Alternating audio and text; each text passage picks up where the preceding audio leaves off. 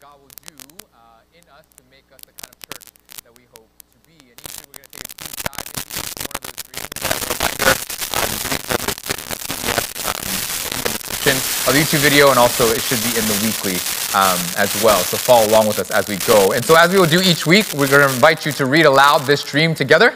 And so let's read this aloud, shall? We dream that KTPCH, and therefore RK, will be a multi-generational church in which young men alike work with the Father together in a weekly and long to be a church that is countercultural and uniting families together on Sunday mornings rather than dividing them.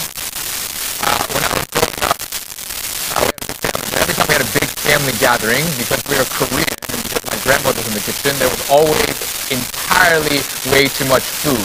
Imagine every family had to go home with a full bag of leftovers kind of a thing. It's kind of the Korean way to do things. Um, and so every single time we gather together, um, I have four aunts and one uncle, and so including my dad, that's six, right? And so at least every single time, there's about four to five of those families gathered together. And so regardless of how big the dining table was, wherever we're gathered, not everybody would fit. So what they would do uh, is they would set a separate kids table off in the living room somewhere, and the kids table always was one of these things. Yeah, yeah. Anyone feel? Now, um, even when I was young, this is embarrassing, but it's true. Even when I was young, because of the way that I'm built, I'm actually, uh, though I'm tall, I have really short legs and I have these really big calves. And so I've never actually been able to sit crisscross very well or at all. And so, of course, in, in the Korean style, if you sit at the table and you sit kind of like with one leg out like this, that's very rude and you get in trouble. So I, I, I still can't do it to this day. And so I hated these tables because that's where I would have to sit because that's where the kids sat and I'd be uncomfortable and one leg would completely fall out of the seat or uh, this shooting pain would go up my hip and it was just really, really unfortunate. To add on top of this misery, unfortunately, the way that we set it up was that basically all the food was in a buffet line style and so you go to the buffet line and you get all your food and you, and you go through. But the way our family worked, there was always a couple of things on the adult table that was different from the buffet line. And the reason why is because the adults assumed that the kids would not want to eat weird things, but I, being a weird person, loved the things that they ate. I ate things like sea squirt and random fish roe and things of that nature. If you had kimchi, uh, you know, the uh, thing, and had oysters in it, they would save that for the adult table, but that's the version that I liked. But I would never be able to go because it's rude to go to the adult table. They would never let you sit there. And so I was always longing to be able to eat what the adults ate. So every time we gathered together as a family, though it was a wonderful time, the part that I enjoyed the most, which is the eating, obviously, I always felt I was getting the short end of the stick. And so I didn't quite enjoy that very much. And so I tell you this story because one, now you know I can't sit criss, uh, crisscross, and if you ever ask me to, I won't do it because uh, I can't. But more so than that, because this is kind of our lives in some ways growing up in the Asian American church for those who did. That there is, in many ways, kind of this generational distinction between the way that we do things. Right? It's the adults and the kids in many ways. We have this thing that we do. And in many ways, this distinction or this separation is something that you can see in all facets of life. Anywhere and everywhere you look in society, you see this everywhere. And in some ways, because of the way that technology is developing these days, it's only getting worse or more prevalent than ever before. And so, while we can talk about the impact, the far reaching impact of this in all different areas, we want to focus on its impact in, uh, on Christians and the church more specifically. And more specifically, even that, a church like ours. How has this impacted our faith and who we are as people, as church, as Christians uh, in the community of God? Now, to be clear, I'm not saying that generational distinction is totally bad for the church, nor is this a like critique of, of, of the church or our church or any church for that matter. What I want to point out today in this dream is that although clearly there are benefits to having generational distinctions, we'll talk about that in a second that what may be best for the church, and in particular our church, is that we would be multi or intergenerational in who we are. And the hope is that we discover why this is the case based on scripture and a bit of the history. Okay? So let's get to that history real quick. I think for most of us growing up in a church like ours, this generational distinction, right, is totally normal. In some ways, we don't know anything different. It's what has always been, and it's just the way it is, right? We kind of assume that. But interestingly, in the church's history, it just hasn't actually been this way. In the Old Testament, whenever a prophet would speak to God's people and the people, God, uh, people of God would gather together, it included everybody young, old, men, women, everyone. And the prophet would speak, and everybody would be there to hear. If you read through the Old Testament, there are many scriptures, like the one you'll see on the uh, screen, imploring the people of God to teach the next generations, right? That is imperative that we would teach the next generation, pass on the knowledge and the understanding of who God is. And so the gathering of the people of God in the Old Testament of Israel were almost always multi generational or intergenerational. In the New Testament, especially in the book of Acts, so the early church, when the early church would gather together, as we'll see a bit in the book of Ephesians through our text, it was always the entire household that would gather and be present. And there are examples like this one in uh, Acts 16, where an entire household, not only they're present, they get baptized all at the same time, young, old servants, the whole bit. So the point is, though it is quite normal now for us to have these very separate, right, preschool ministry, children's, youth, college, even young adults, and then adult ministry, where we do most things, including worship, separately, this has not been the norm in the history of the church. In fact, in many ways, it's largely a very recent trend, maybe even as recent as five to 10 years ago. And it's something that's impacting not just immigrant churches, but churches as a whole. And this is evident because most of the books and the articles and the blogs that are written about this have been written in the, past five, ten, or years or so. So that's the history. Then we got to ask, well, then how do we get here? Well, many people who do studies on this thing believe and think that it's largely because of how our educational systems, our schools, have developed. With the aid of developmental psychology, which is really helpful, educational systems, schools have advocated that we should specialize more and more for each age group to teach them and to help them and to cater things so that they can indeed learn best. That certain age groups develop differently and learn differently, so on and so forth. Again, all really good things. And so the church, in an effort to actually help all the different groups thrive, we've taken this approach and then we started to make things distinguish and saying we should do, you know, young people this way or preschool even, children, so on and so forth. And so we've distinguished it this way to help the people. And of course, being Korean for most of us, or this being a Korean American church, we take things like this to a whole new level, right? We love our academies, our hagwons, right? Where you can go and get specialized help for every subject known to man. And you have a tutor for every one of these things. And so that's how we kind of tend to take it to maybe a perhaps different level. And so, in many ways, in the church today, in many Asian American or Korean American churches specifically, doing multi generational, intergenerational kind of like this is odd or feels like maybe taking a backwards step to some. And I think we can understand why that might be the case. We've had cases where people would come and visit our church and see this type of worship and say, oh, young people, old people, and everyone in between, and say, now that's not my bag, and then they would kind of leave and, you know, and go to another church, and that's fine because that's not for them. And so we understand the struggle, we understand kind of these things. And we've also long said in here that the toughest transition for all of our sixth graders and seventh graders, but mostly our sixth graders, is more so than the worship music that changes, right? They go from like upbeat songs with motions. I don't know if you like that or not, but if you basically go for that to this, which some describe as, I don't know, one time we were, we were described as emo. I don't know if that's a good thing or a bad thing, but that's what it was. But even more than that, someone said it's a bad thing. Thank you. Um, so we more than that, though, right? Even more than the worship, they go from 10 to 15 minute sermons from a nice guy like John Suh to, to this. So every time someone asks me, hey, what is your church like? And I tell them, oh, we do this and so on and so forth. Someone generally goes, oh, Pastor Pete, that must really be difficult to prepare sermons to speak to such a large range of ages. And then someone always comments, I think more appropriately, goes, I mean, Pastor Pete, I know that must be difficult, but poor kids. They got to listen to you every single Sunday. And so we understand the struggle, right? We understand the difficulties. And in many ways, our struggles and the things, if you've been here a while, we understand them and we're working through them little by little. So then the question then maybe that we have to ask as we get in is then why are we multi-generational? Why do we do this? Why is it important? Why is this one of our dreams? Maybe we ask even then, is it even the best way to do things? Now, in terms of the answer to this, the why, I think there's two categories of why. One is the practical, and the other is the theological or the biblical, if you will.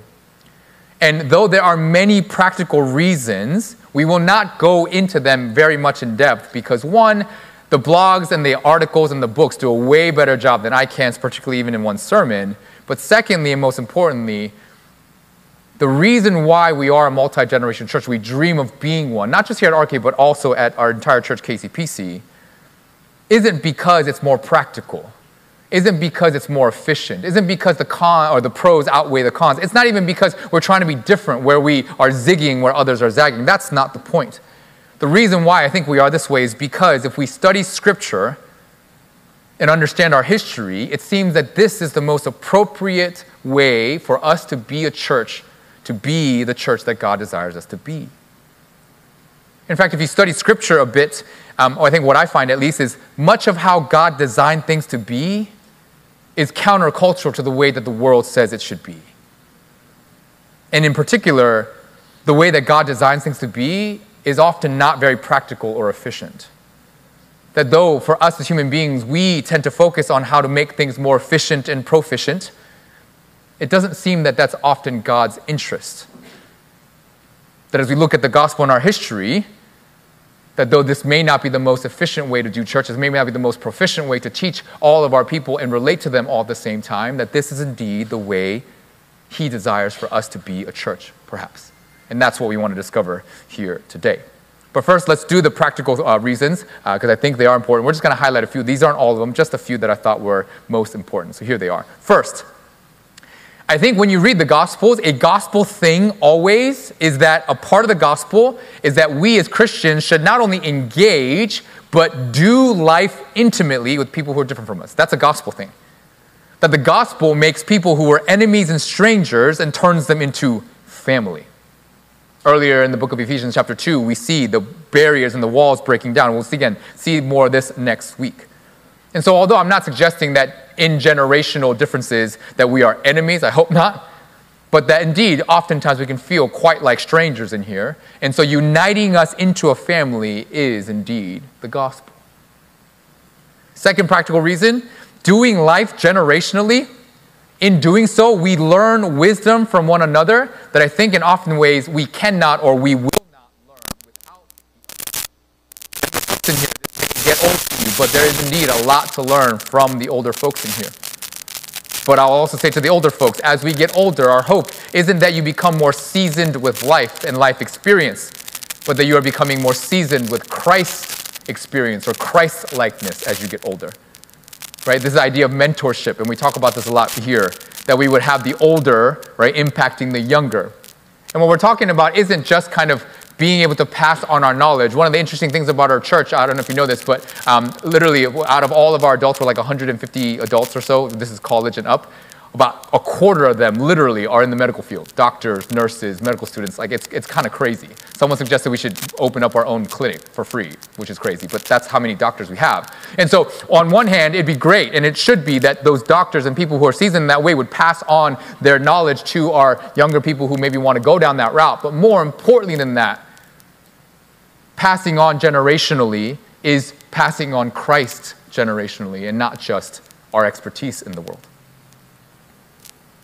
that we would indeed pass on our Christ like maturity to others, and particularly the younger one.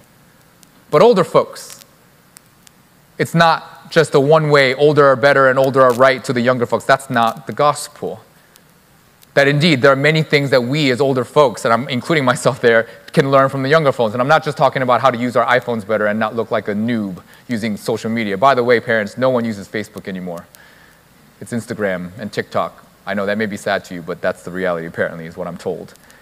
But more importantly than that, the example that I can point to is if, as an older person, if you ever get a chance to get to know a younger folk, younger person who loves Jesus and is passionate about Jesus, one of the things that stands, about, stands out about those folks is just how much they're in awe and in wonder of who God is. It's humbling, actually, to be around them.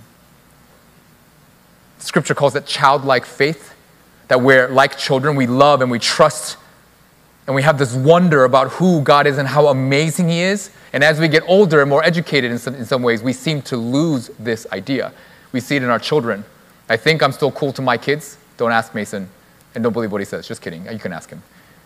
But as they get older, it feels like sometimes they, we become less cool to them as parents. But that's kind of the idea. As we get older, we lose this awe of who God is certain theologians think that the one thing the modern church is missing perhaps is that we have lost our sense of awe, that God is God, and that we should wonder and be amazed at who He is. And so we learn things from one another.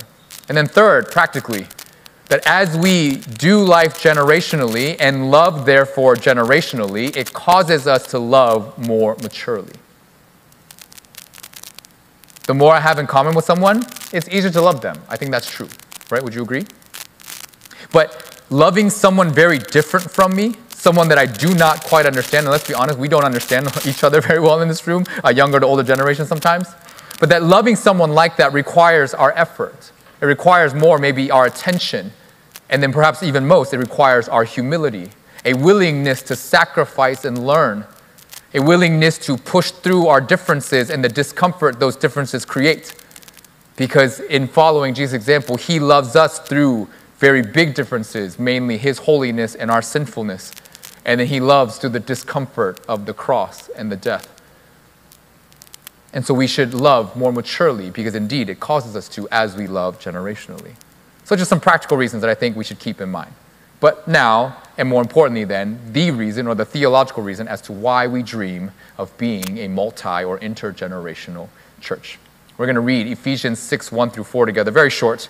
This is a part of a longer thing, and we'll talk about that a little bit. But it's from 5, chapter 5, 15 through 6, uh, 9. But we're going to read this section because it's most appropriate for us. So if you would, it's on the screen. Uh, read along with me. Ephesians chapter 6, verse 1 through 4. Children, obey your parents in the Lord, for this is right. Honor your father and mother, which is the first commandment with a promise, so that it may be well with you and that you may live long on the earth. Fathers, do not provoke your children to anger, but bring them up in the discipline and instruction of the Lord. This is the word of the Lord. Thanks be to God. Um, let me give you a little context of what's happening here, okay? The book of Ephesians is actually a letter that the Apostle Paul writes to the church in the city of Ephesus while he's in prison. And so he sends the letter off with a messenger, and then the letter arrives, and the whole church gathers in one place, and then designate one person to stand up and then read the letter aloud to the people. So it's very oral uh, learning, or auditory learning, excuse me right? And so the whole church is gathered. And as we mentioned earlier, this entire whole church is the entire household men, women, children, and servants are all gathered together. And you must know that at this time in history, in this part of the world, this is a big deal. At this time in history, wives, children, and servants were seen as human beings with little to zero rights. That they saw the only real human beings as men, and only men wealthy enough to own servants or slaves. And so not only are these people there, which is a big enough deal, here is then Paul, as we read, writing specifically to the wives, children, and the servants. And notice he addresses wives, children, and servants before he addresses the men or the masters. And so, right off the bat, we know that something important is going on here. Now, the entire letter of Ephesians is set up like this there's two halves, chapters 1 through 3, and then 4 through 6. That's not 6, but you get a point. On the first half of the book, Paul is basically saying, look, now that we know what Jesus has done, right, in the gospel, his life, death, and resurrection, we now live in a brand new reality. Things are different, never to be the same again. Probably a bad example, but life will never be the same after COVID. Kind of like that, right? This thing has happened, and now life is totally different, never to be the same again. So, because of what Jesus has done, life is totally different. Then in the second half, he says, Here are how the things are different. Or maybe more importantly, here's how we should live because things are different. So if you read chapters 4, 5, and 6, you all of a sudden see a lot more therefores. He's saying, now that things are different, therefore, here's how you should live different. And one of those major things that are completely different than before because of Jesus is how every relationship works. Now, in those days, there was a thing called household codes. It's rules for how relationships function, kind of like a rule book for how relationships are. And these relationships, right, were all contained in the same place within these three relationships husband and wife, father and children, and master and slave. And the reason why this was the case, because in those days, the home was the center of life in every way. Because the home, most, for most people, was also the workplace and not just the place that you lived and ate at. And so all the relationships were kind of focused on these three. And in most cases, as you can probably tell by now, the husband, the father, and the master was the same person. In my household, it would be me. And so one person has all the, all the power and everyone else has no power. And that's how the dynamics worked. And it wasn't very pleasant for the people who didn't have, have any power. And so when Paul writes this letter, interestingly, he's actually not, in some ways, he's not even speaking to wives, children, and servants more so than he's talking to the men. And the men are shocked, I think, because of what Paul is saying. And to make the situation even worse, in those days, this is not true, but people understood, right, the women and the children and the servants to have not only no rights, but they were understood to be objects for the men, the husbands, the fathers, and the masters to use however they wanted. And there are many examples of this, but most of them are very disturbing and very sad, so I won't share them with you. But here are a couple of just more kind of calm, innocent examples. One was this. This is not true, by the way, and I apologize to the, uh, apologies to the women, but they believed back in those days, many people did, that women were biologically inferior mentally to men that they just didn't have the same capability intellectually as men did. Men believed that women literally could only have children and raise them, and that was what they're capable of. Clearly not true. But that's how they believed. It was so bad that Jewish men would wake up every day, many of them, and pray and say, God, I thank you that you didn't make me, you didn't make me born a Gentile, a woman, or a slave. So, in every way, long story short, this was the way things were. These codes and rules were ironclad, set in stone. And yet, here's Paul in the section from chapter 5, verse 15 through 6 through 9, suggesting that that is completely not the way it is and something should be completely different. And the reason why he says is in verse 1, he says, Because of this new reality, therefore, be imitators of God and walk like him and love like him, just as he loved you. He says, live your life like Jesus did, loving like he did to the people that he loved. And then in verse 15, he says, here's how you do so. In a set of three don'ts and do's. He says, do this, here's how you do it. Don't walk as unwise, but as wise. Don't be foolish, but understand God's will. And the most important, he says, if you're going to live like Jesus, don't be drunk with wine, but be filled with the Spirit. And then he describes consequences as to what happens when you're filled with the Spirit.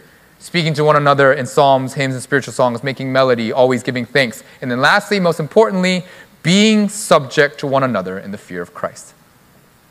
Important note, real quick some Bible translations that you may read will translate this section incorrectly and make those words speak, make, and, uh, and give thanks as commands. They're not, they're participles, which is a fancy way of saying if you are filled with the Spirit, these things just happen naturally probably a bad joke, but if you eat something really spicy for some of you, there are natural things that happen in your system that aren't very good. Kind of that idea. You can't do anything about it. It is just what happens. That's what he's describing in a much better way. So if you put it all together, then, what Jesus is doing is, or what Paul is doing is this. Because of what Jesus did in the gospel, our reality is that we should live as Jesus did, loving others as he is loved and loving the people that he loved. So again, think back to Hosea 3 from last week. And if we're going to be this and do this, then the thing you have to be is to be filled with the Spirit, because when you are filled with the Spirit, then we will naturally sing, amongst other things, but most importantly, be subject to the way of one another, the way that we are to Jesus. And the we is husbands to wives, as wives to husbands, fathers to children, or parents to children, as children to parents, and then master to servants, as servant are to masters. I hope you're hearing how re- revolutionary, ridiculous this would have been to the people of those days. He's quite literally flipping all the relationships upside down, or as my professor taught me, right side up, because this is the way God intended it to be. Now, the word be subject in the Greek is a Greek word upo tasso. It is a compound word, upo tasso. Upo is the preposition to under, and then tasso is the verb to stand. Stand under, quite literally. Paul's working with the text from Mark chapter 10, you may be familiar. It's when James and John go to Jesus and say, Hey, Jesus, we want to be the best disciples, essentially. And then Jesus teaches disciples, and he teaches them like this He goes, You know that those who are recognized as rulers of the Gentiles lord it over them, and the great men exercise authority over them. But this is not the way among you. Because whoever wishes to become great among you shall be your servant, and whoever wishes to be first shall be slave to all. For even the Son of Man did not come to be served, but to serve and give his life as a ransom for many. The contrast is pretty stark. The world and the way the relationship in the world works is over. In the gospel, it's under. Greatness in the world is over. Greatness in the gospel is under. Maybe a bad example and highlighting the generational difficulties in here um, in the world of gaming, I'm not a gamer, but I've been told that the way you win is to be OP, overpowered. that you overpower your enemies to defeat them. But in the gospel, you don't defeat them by overpower, you defeat them by standing under. Suggest that to a gamer and they just laugh at you because that doesn't work that way. And notice, Jesus doesn't say that being great is bad. No, being great is good. We should do well. It's just that Jesus' definition of greatness is completely opposite, it seems, to the world's definition of greatness. So, in a world where men stood over their wives and their children and servants, treating them as nothing, as objects that they can do whatever they want to do with, Paul has the just the audacity and the gall to suggest that because of what Jesus did, everyone, including the most powerful people in the world, the men, should stand under one another. And again, imagine the shock in people's faces. And then Paul then describes the nuances of all three relationships, right? Wives, uh, husbands, parents, children, master slaves, and we'll focus on the parent to children part for our sake today.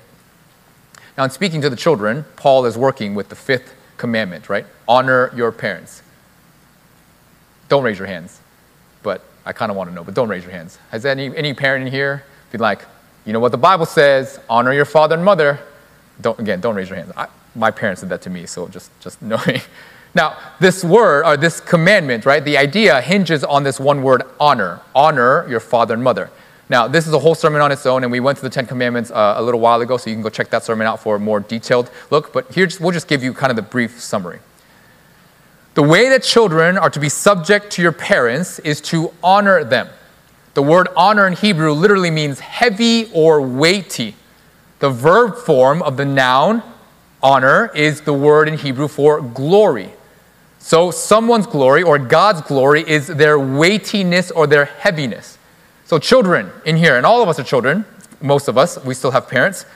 The way that we honor our parents is to give weight to them, to feel the weight of their position. And you ask, what is that weight? Well, it's actually quite simple.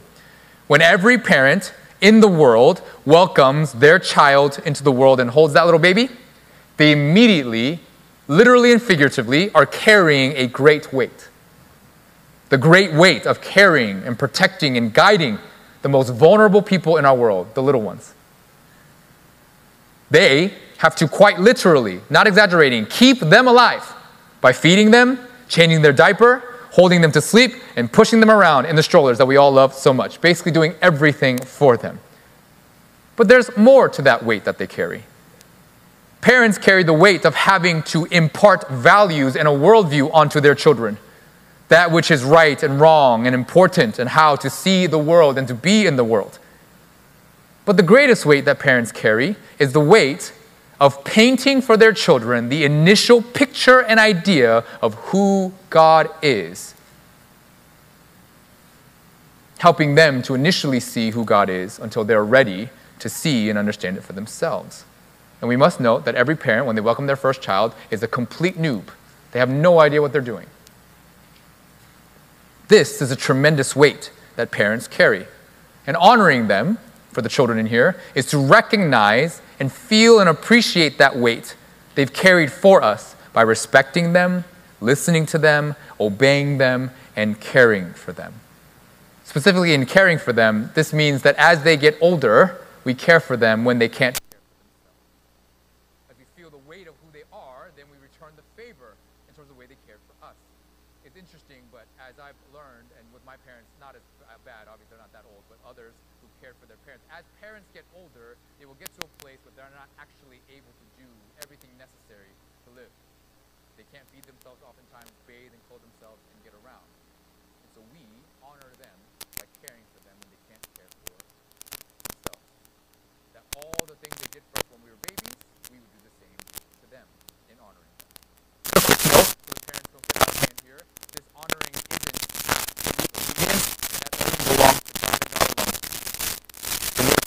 also suggests that as children get older, they begin to weigh their parents' opinion input along with God's input. They literally quite put it on a scale like this. And whichever wins, wins. And God's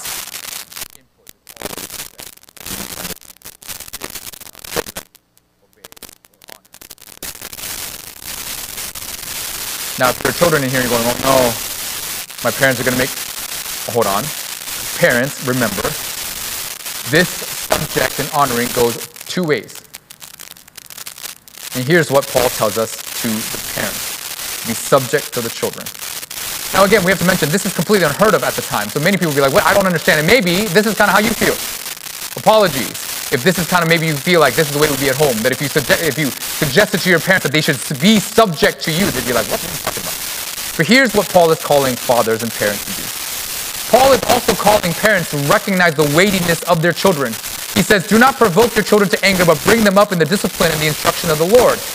Now, I think we can see clearly that this doesn't mean do whatever it takes to make your children happy all the time and never angry, because that one doesn't work because it can't do it. But more so, discipline and instruction, well, those aren't always very happy things, are they? But what Paul is saying is this. First, fathers, you no longer have the right. And so, parents, you no longer have the right to do whatever you want with their kids. They're not your objects to be owned, that you can do whatever you want with. But more so, and this probably applies to us more, fathers and parents, you cannot and should not expect your children to do whatever you want and become whatever it is that you want them to be or think is best.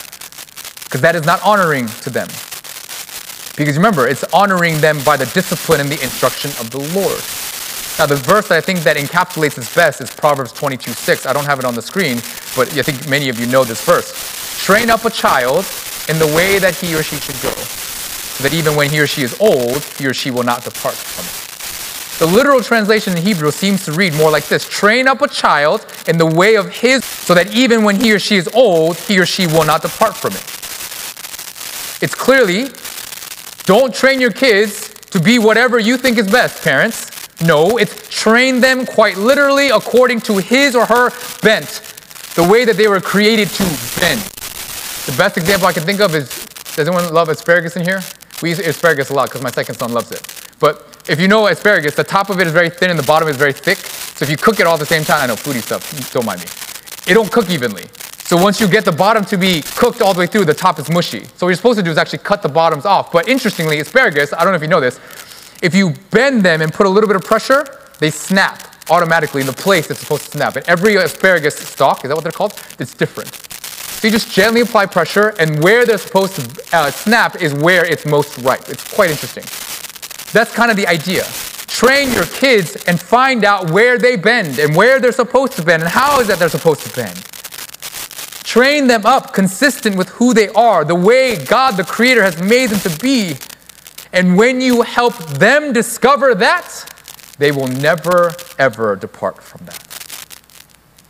Parents, being subject to our children, recognizing their weightiness, is to recognize that they, every single one of our children, have God, the Creator's design in them, His image in them. And what we should do to honor them and to feel their weights and to be subject to them is to one, lay down our dreams for them, but mostly dig deep to help them discover what that design is. Asking God to help us to know what God's dream for them is and how He has made them. And then, lastly, most importantly, helping them to realize that dream. And of course, we do this not only by knowing them, but more importantly, studying them discovering their God given nuances, his blueprint, perhaps, for how he has formed their inmost being. I love how Paul puts it the discipline, the instruction of the Lord. To me, it's like saying, discover God's instruction manual for your child. When you buy a complicated machine or anything, it comes with an instruction manual, right? Do you know who writes that instruction manual? The person who made the machine. And your job, because you didn't make the machine, is to read the instruction manual so you can figure out how to best use the machine. So when you receive a child, we must figure out God's instructions for this child because He's made them a specific way. And when we discover that and help them discover that, they will never depart from it because it's God's design, deeply rooted in their inmost being. I have three children, and all three of them are so different. It's quite hilarious. So, our job as parents is to discover how different they are. And once we do, then they will never depart from those things. So, now then, with the time we have left, let's wrap up all of this information we've just learned and figure out then why or how this leads us to dream of a multi generational church. Now, if you read the section from chapter 5, verse 15 through 6 9, I encourage you to do so. there should be something that jumps out at you when you read it. A good Bible reader, we've long said in here, is one, when you read scripture and you read sections of it, you should pay attention to certain things. And one of the things you should pay attention to is repetition ideas or words that are repeated all the time.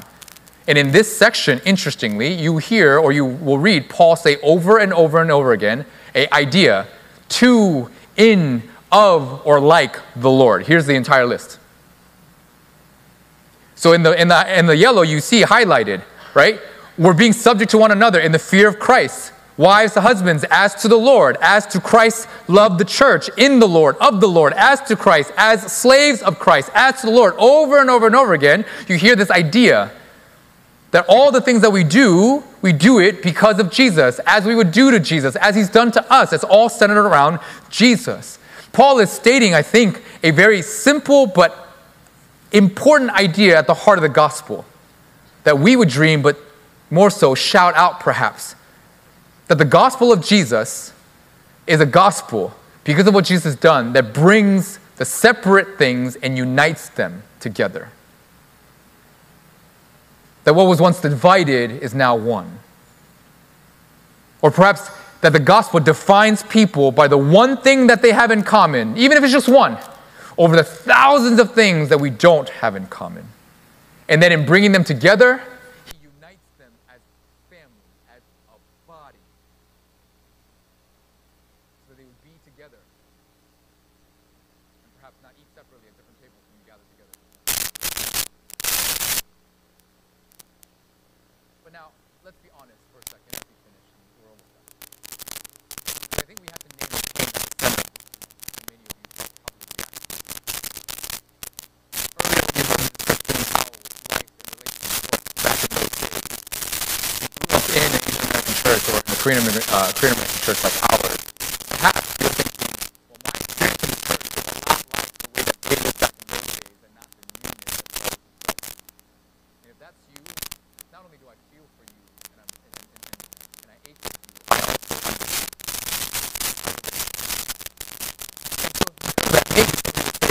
I agree with the dream.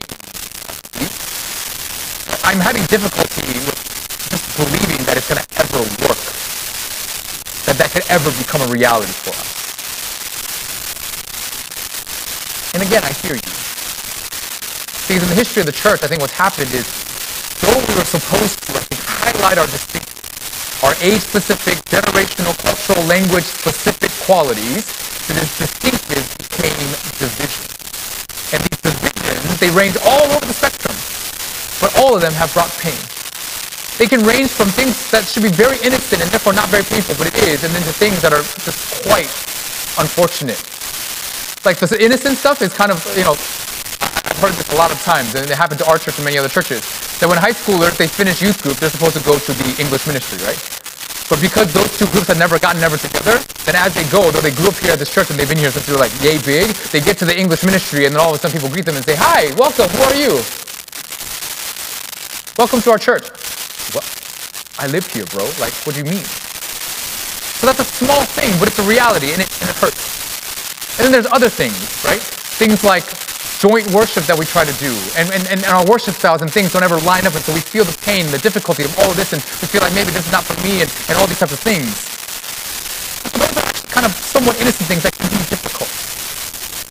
But then sometimes I feel that this divide is more painful. The most one that I've always kind of run into in the generation divide at the, at, in the Korean American churches. Sometimes our parents, based on their culture and their language or whatever, seem to have a different understanding of how the gospel works versus sometimes the youth.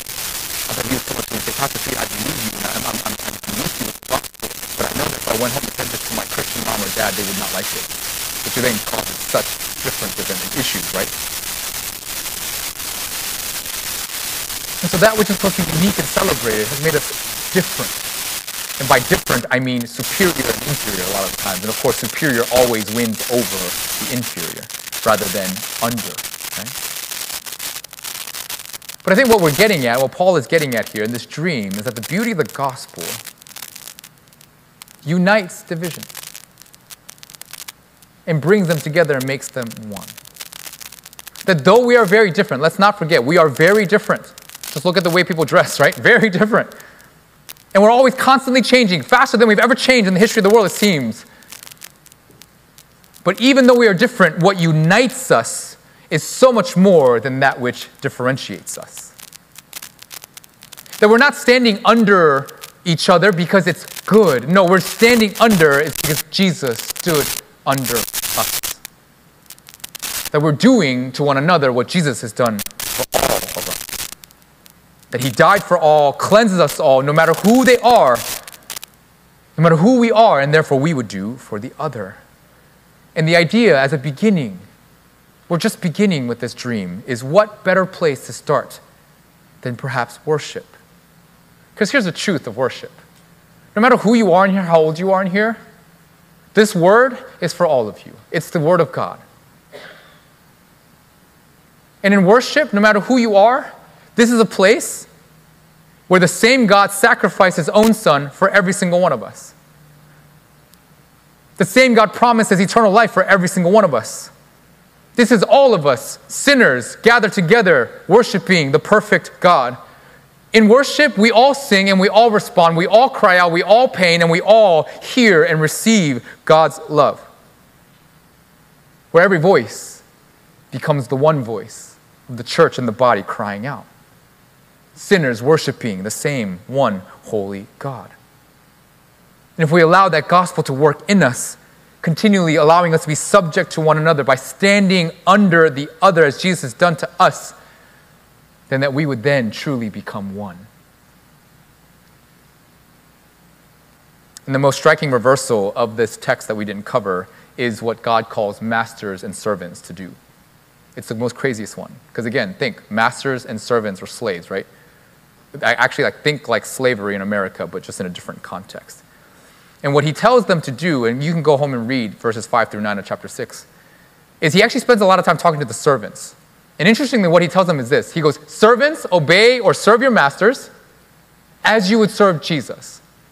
But not like men or not to please men or anything, but serve Jesus. He's basically telling them, These masters, they ain't your masters, but serve them as you would serve Jesus. And then at the end, to flip the whole thing upside down, he goes, And masters, huh, realize that these servants, they're not your servants because you are not their master. Why? Because there's only one master, and we are all servants of that same master, and it's Jesus. That's why we stand under. Because Jesus did it for us.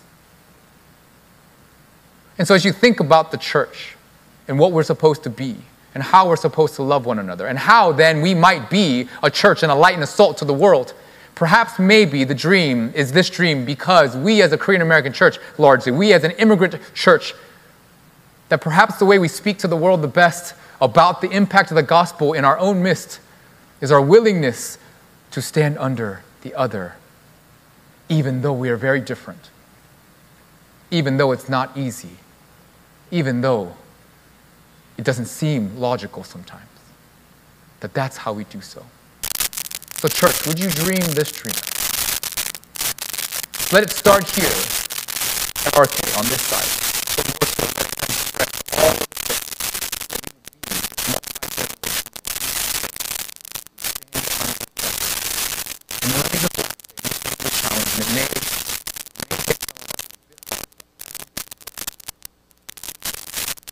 Some levels, it's going to seem that to make this work, we're the ones who are always going to be standing other when people aren't standing under us. But I pray that you wouldn't stand under others because they and who they are and what they are and what they do. So that you would see Jesus, His blood upon them, His identity and His righteousness upon them, and that you would stand under them because they, because Jesus loves them Jesus is in them, and we stand under him as he stood under us. So, may I invite you into a time of reflection and prayer. For some of us, I think we're probably going to have to work through a lot of the difficulties of our lives growing up in this context, perhaps. Also, work through the fears that we may have about what it may be. Perhaps it's even just the difficulties that we experience in here with this, in this intergenerational context that we have. But may you, as you do so, lift all those things up to God and then pray that because he has stood under us, that we would stand under one another because we see in them Jesus and his blood and his righteousness and his love. Take some time to pray and respond, and then in due time, our praise team will lead us in songs of worship.